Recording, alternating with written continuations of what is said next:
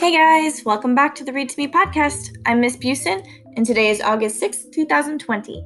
Where we left off, Nisha and her family had found finally found some water and were also able to cook a meal together. So let's see if they finally make it to their destination this time. August 25th, 1947. Dear Mama, we don't have much longer to go. We have jugs filled almost to the top, and it didn't rain today. Papa said one more day and we will reach Rashid Uncle's house. Your house, Mama. Did you and Rashid Uncle play together like me and Amil? Did you climb trees and make pictures in the dirt with sticks and skip rocks in the rain puddles? I think Dadi said something about Rashid Uncle being your baby brother. If you were alive, you would be 35. I wonder how old Rashid Uncle is, but I'm afraid to ask. I just know he's younger. Our belongings dried in the sun. We were not attacked by any people or snakes or desert foxes or scorpions, so I think we're going to make it. I don't sleep well at night, though, and my head feels sick and thick and dizzy. The ground is hard under my bedroll. I get sand in my ears and hair. I can hear the buzz of insects, the calling of a wild cat or wolf, and sometimes the voice of a person, a man or a woman calling out a name or yelling at their children. Sometimes I hear crying.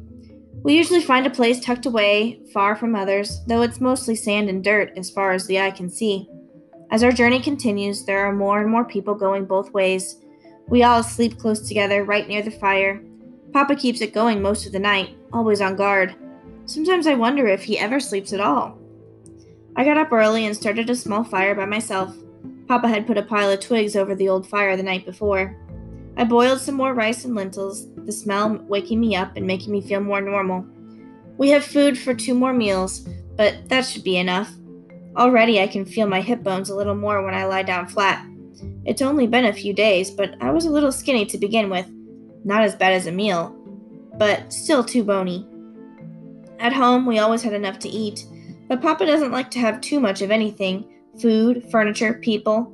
I remember looking at Sabeen, her rosy, full cheeks and lips, her mother with her round belly and easy smile.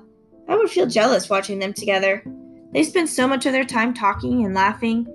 Maybe someday, after all this, after we find a new life, a new home with plenty of water and food, then I could grow up and have full rosy cheeks and a soft round belly. Maybe I could walk and talk and laugh with a daughter of my own.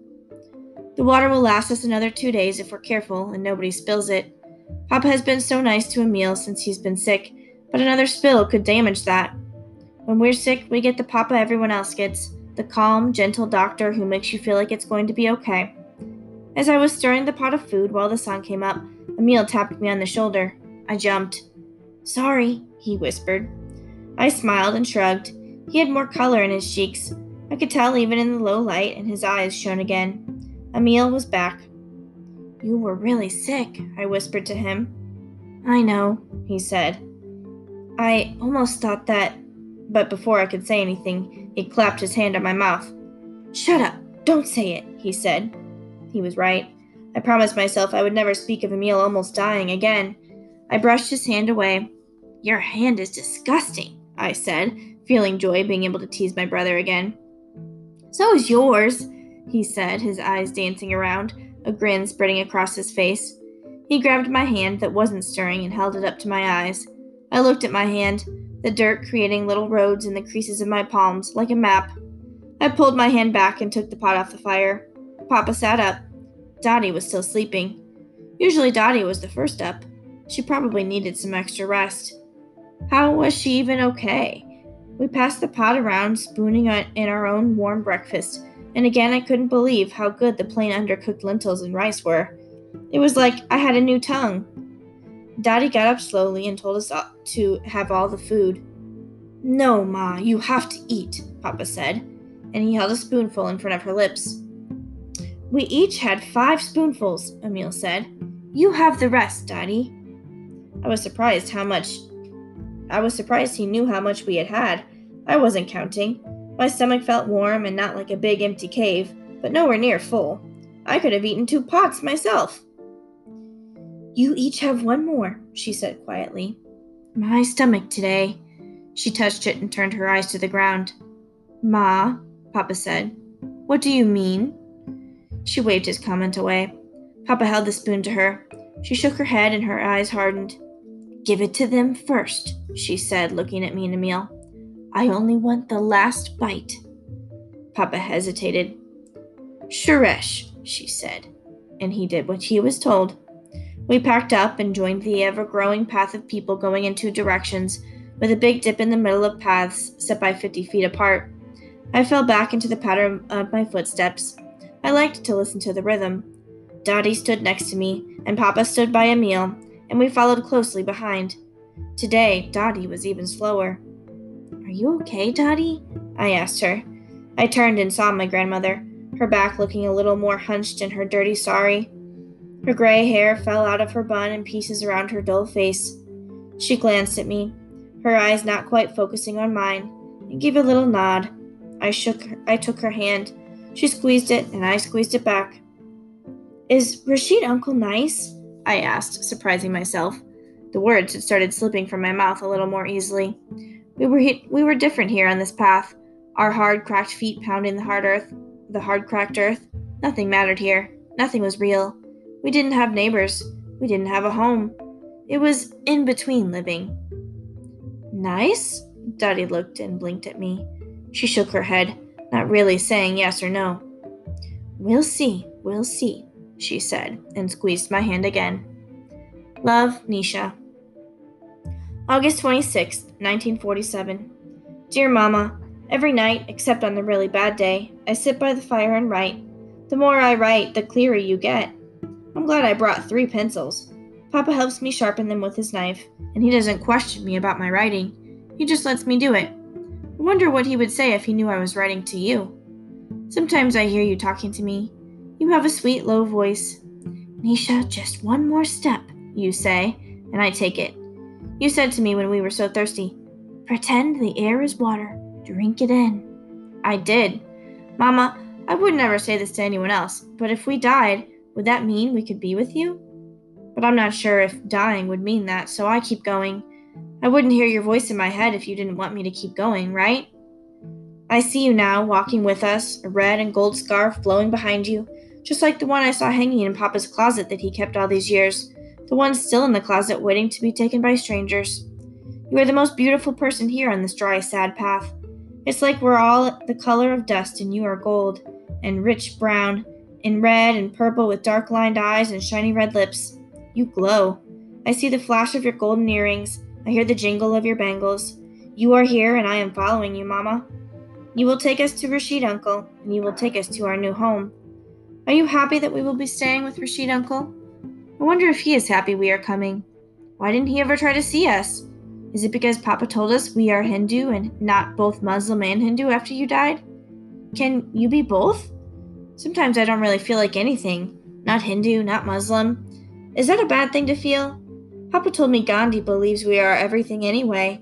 I guess that makes the most sense to me. If everyone felt that way, we would have stayed in our home, a whole country, safe and truly free. I want to know what Rashid Uncle thinks of us, Mama. Tell me soon, somehow. Dadi is very tired now. She's lying by the fire, asleep before anyone. She drinks water, but eats no food. Amil asked Papa if she was sick, and I leaned in to hear the answer. She's old. This trip's too hard for her, Papa said in his way that isn't really answering anything. Then he turned and went back to shaking sand out of his bag. He's been checking on her often, her pulse, her eyes, pinching her skin. She just waves him away, but she does not suck her teeth. She does not sing and she does not pray. There is so much silence I almost can't bear it. Amil doesn't even say much lately. I don't even hear much speaking from anyone walking around us. I need other voices. They fill me up. It's like we're all underwater, holding our breath until we can rise again into the air. Anything too loud and we might all drown. But I do hear the azan, just like we heard every day in Mirpur Khas Mirpur Khas when the Muslims stopped and prayed. Back in Mirpur Khas, I didn't think about it. It was just part of the sounds of the day. The call would ring out from the village on loudspeakers at the mosque, and we could hear it trickle in through the windows. Kazi would stop what he was doing and get his prayer mat that he kept rolled up in the corner of the kitchen.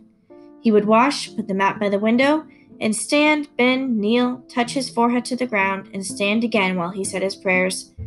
We knew never to bother Kazi when he was praying. Sometimes I thought of you, Mamma. Did you pray five times a day? I've never seen Papa pray or sing. He says all we have to all we have is the here and now. I wonder if that's true. As we get closer to the border, I see more and more Muslims on the opposite path from India seeking new homes. Someone calls out the azan and they stop and pray, and the people on our path keep moving. It makes me think of Kazi, and I get sad, so I don't look. I just walk, my eyes on the back of the person in front of me. Today, though, you know what I did? When I heard the azan, I said a prayer in my head. I made it up, combining what I've heard Kazi say and Dadi say. I don't know if it counted because I didn't know the exact words and I didn't kneel down, but I thought it couldn't hurt. I would never tell anyone this. They might get mad at me, mixing it all together and not being proper about it. But someone has to pray for Dadi. You would have prayed for her, right, Mama? Love, Nisha. August 27th, 1947. Dear Mama, Papa told us tonight is the last night before we get to Rashid Uncle's. After we ate our mangoes, he handed us pieces of Kaju Katli. I turned the diamond shaped candy over and over in my filthy hand. Why had he kept this from us? I wanted to throw it at him. What else was he holding on to? But my mouth watered at the thought of biting into it, enjoying the second of happiness it would give me. So I popped it into my mouth and held it there, letting it dissolve in my tongue. I watched Amil eat his. He had decided to nibble it like a tiny mouse. Our eyes met as we chewed. We didn't smile and we didn't speak. Was he thinking the same thing about Papa? Our trip to Rashid Uncle's is taking a day longer because Dadi needs to go slow. Papa, Amil, and I take turns helping her walk, and she leans on us, her papery arm resting across our shoulders, her bones feeling no heavier than a bird's. She finally ate some mango and has been drinking water, but she needs to rest often. We will get to Rashid Uncle's, or we won't. Dadi will get better, or she won't. We will get to our new home, or we won't. Love, Nisha. August 30th, 1947. Dear Mama, I'm sorry I couldn't write the last two nights, but now I can, lying here in an actual bed. Mama, why didn't Papa tell us about Rashid Uncle? It all makes more sense now, and yet is only more confusing. It was almost dusk before we finally walked close to where Papa and Rashid Uncle lived. Before where Papa said Rashid uncle lived. He said we were several miles outside the city of Umarkot. We passed through a village and across some dusty farmland. After several minutes in the low light, I could see a cluster of homes, fairly large in size, all white. Papa turned to us and said, This was the home your mother grew up in. Amil and I quickly looked at each other. Even though I had known it before, actually standing in front of your house was like having the wind knocked out of me. I could barely breathe. Papa said we should sit behind some bushes and wait until dark. Then Papa would go see Rashid Uncle and make sure it was safe. He told us he didn't want anyone to see us go into the house. If a person comes up to you, he whispered, looking harshly at Amil, tell them your grandmother needs to rest. Don't say more or less. But in the dark, I don't think you'll be noticed. Many of these houses are empty now. Amil nodded. When I whistle once, Papa continued, then you come quietly and quickly and run right in that one. He pointed to a house in the middle of the cluster. Don't, don't talk and don't take off your packs. Be ready at any moment. Amil and I glanced at each other. Understand? Papa whispered. Yes, Papa, Amil and I whispered back. We waited until nightfall and then Papa walked to the door. There was a full moon and a cloudless sky. The air smelled of burning wood. I could see Papa knock, and his tapping sound drifted out into the night, followed by the whine of a hinge from the opening door. I could hear the murmur of voices and then the door close. We sat down holding our packs. Dadi lay against hers, propping her head up. I stared toward the direction of the door. A part of me hoped you'd be inside. Could you have been hiding here all along? Amil started to play with the thin, frayed leather on his sandals. I elbowed him and pointed through the bushes to keep him focused on the task. We waited and waited. I heard a rustling and my body froze, but when I turned, nothing was there. Did you hear something? I whispered to Amil. Yes, Amil said. We waited again, very still. The rustling grew. We need to move, Amil whispered. Now! We helped Dadi up and moved farther away from the bushes toward a dirt road we could see dimly outlined in the moonlight. We shouldn't go too far, whispered Dadi. We both held her by an arm, helping her walk faster. The rustling had formed into footsteps, rushing closer and closer. Someone grabbed my shoulder. I screamed. The sound burst painfully from me like blood. The person, a man, I could tell from the size of his hand, covered my mouth and held a knife up to my throat. The metal felt strangely smooth and warm. Dadi started crying. You killed my family, he spoke in my ear through gritted teeth. I couldn't see him, only hear him, smell the scent of old sweat and dirt and sour breath. I could hear my breathing echoing in my ears. The side of the knife pressed harder. Dadi sank to the ground on her knees, her head bending forward toward her, our feet. I wasn't scared, only numb, and felt as if I was floating upward toward the sky. Please, we didn't kill anyone, Amil kept yelling over and over, spit flying out of his mouth. Dadi was bending herself at his feet, praying. I stood absolutely still, trying to hold my neck back from the blade's edge. I wondered if I had stopped breathing, but somehow I kept on standing. The man's hands shook. My children, my wife, they're gone, he said, his voice breaking. You killed them. You all killed them. They were only trying to get water, and you killed them. No, sir, please. We are just walking to the border. My grandmother needed rest. We didn't do anything to your family, Amil said as loud as he could. We'll give you food, water, anything you want. Then I heard the hinge and Papa's whistle. We were all silent. He whistled again. The man pressed the flat side of the knife harder against my neck.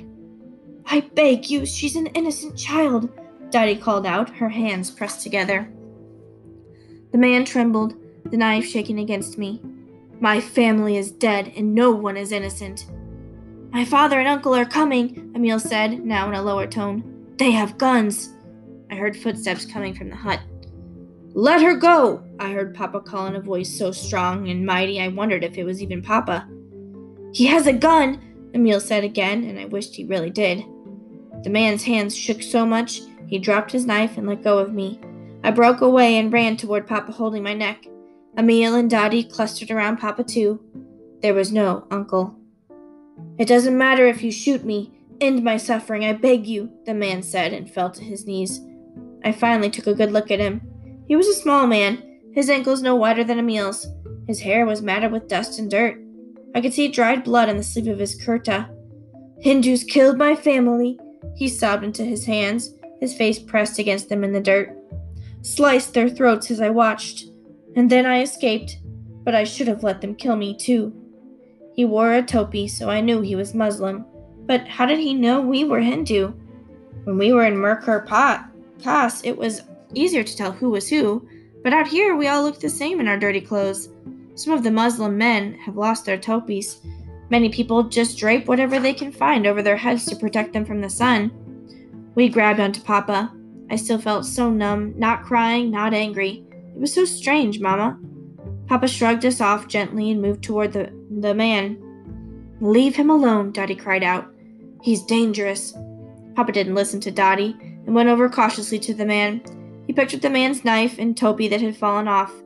He put his hand on his shoulder and held his belongings toward him. The man looked up, frightened. An eye for an eye makes the world blind, Papa said. The man got up slowly and dusted himself off. He kept his head down as he took his topi and knife. Then he turned and ran off into the darkness. Papa had said those words before. They were Gandhi's words. Now I knew what they meant. So a Hindu family kills a Muslim family, who kills a Hindu family, who kills a Muslim family. It would never end unless someone ended it. But who was going to do that? We all moved forward, trying to see the path in the blue light. We stumbled a few times. Papa, Amil, and Papa held Dadi up. I don't even know what kept me going. I remember walking through the doorway. As soon as I was inside the house, I couldn't see anymore. The tears, the horrible shaking, the fear all coming out. Couldn't breathe right, and the room spun. Papa told me to put my head between my knees. That's all I remember. Love, Nisha. Okay, we're gonna stop there today. Sounds like Nisha had a really scary experience. We'll see what it's like when they're staying with their uncle. Join me next time. Bye.